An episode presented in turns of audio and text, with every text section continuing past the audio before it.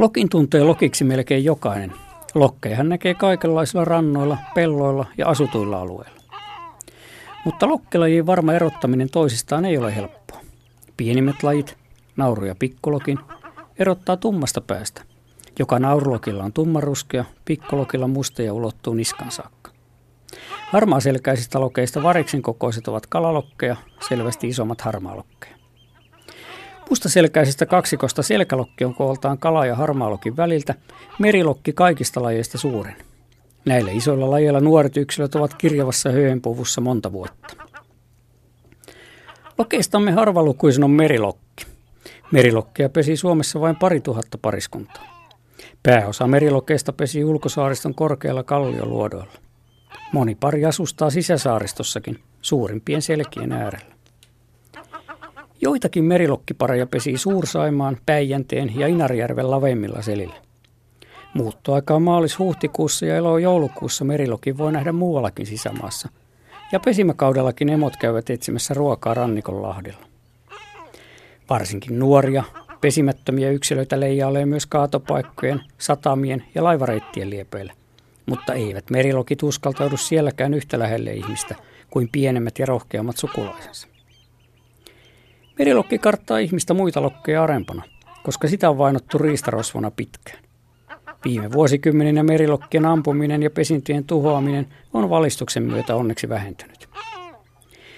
Käsittämättömällä tavalla Suomen riistakeskus myöntää kuitenkin tekaistun perusteen tappolupuja kymmenille tuhansille lokkia varislinnuille, joiden väitetyissä taloudellisissa tai hygienisistä haitoista ihmisille ei ole kunnon todisteita.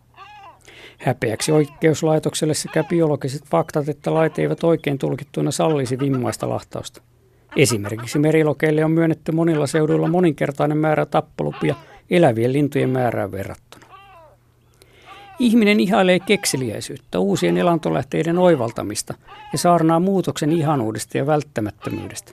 Sopeudu tai tuhoudu, hehkutetaan.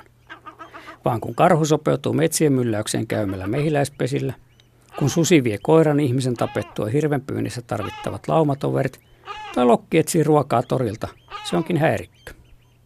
Moni merilokki nappaa taitavasti haahkanuntovikkoja, miltä haahkanaaraat pyrkivät puolustautumaan kokoamalla poikasensa isoksi lautaksi, jota useampi naaras suojaa sivuilta. Merilokit ovat verottaneet haahkan poikuita iät ja ajat, ja ne kuuluvat haahkan luontaisiin kuolinsyihin, joihin haahka pystyy sopeutumaan. Mutta veroa kantaa tieten tahtoen myös ihminen, jopa keväällä, siis lisääntymiskaudella, harrastamallaan liikametsästyksellä. Ihmisen takia myös pesärosvoista ylivoimainen, minkki, levisi saaristoon ja koko Suomeen.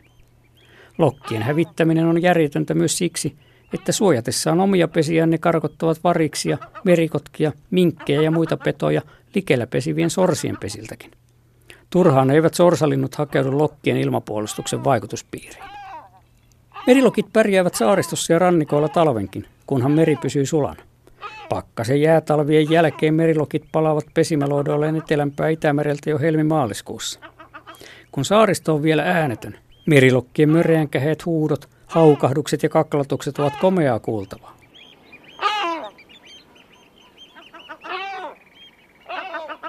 Sama pariskunta asettuu vanhalle pesäpaikalleen jopa useamman vuosikymmenen ajan.